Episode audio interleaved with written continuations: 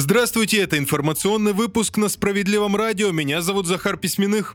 Признавать семьи нуждающимися будут по-новому. По крайней мере, соответствующий законопроект приняли в Государственной Думе в первом чтении. В документе говорится о единых требованиях к условиям и порядку оказания государственной социальной помощи. В частности, идет речь о системе расчета среднедушевого дохода малоимущих. Сейчас, чтобы признать семью нуждающейся, складывают финансы всех членов семьи, которые прописаны в квартире, вне зависимости от количества человек. Это могут быть не только родители и дети, но и бабушки с дедушками, которые не принимают участие в формировании семейного бюджета. При этом их пенсии или иные средства учитываются. Получается, что общий доход выходит выше прожиточного минимума и семью не признают малоимущей. Именно этот порядок предлагают изменить депутаты и считать доходы только супруги и супруга.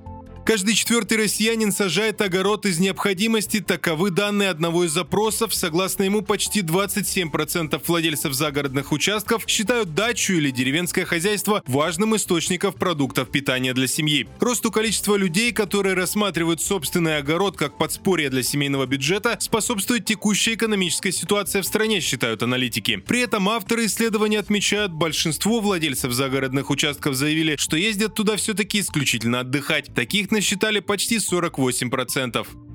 80% опрошенных россиян доверяют Владимиру Путину. Это следует из данных очередного опроса Всероссийского центра изучения общественного мнения. Если верить данным в ЦИОМ, этот показатель снизился на 0,9% пункта с момента прошлого исследования, которое проводили в начале мая этого года. При этом деятельность президента на его посту одобряют 76,5% опрошенных. Кстати, в лидерах доверия россиян и Сергей Миронов, руководитель фракции «Справедливая Россия за правду». Он занимает второе место среди всех депутатов Госдумы. 선물 Далее выпуски новости Центра защиты прав граждан. Три месяца без инвалидной коляски и возможности двигаться. К нашим правозащитникам в Красноярске позвонила Татьяна Ивановна. Она инвалид. Женщина просто не может самостоятельно передвигаться без специальных средств. Именно поэтому в ее программе реабилитации четко прописано, что ей требуется инвалидная коляска от государства. Татьяна Ивановна рассказала, что не раз обращалась в соцзащиту, но там только обещают, что скоро привезут коляску. Специалисты центра еще раз подтвердили, решить вопрос должны были в течение 30 дней. Наши правозащитники составили письмо в отделение соцзащиты с просьбой незамедлительно предоставить инвалиду коляску. Кроме того, лично созвонились с сотрудниками управления и поставщиками средств реабилитации. Как это часто бывает, проблема решилась почти сразу. Коляску привезли домой.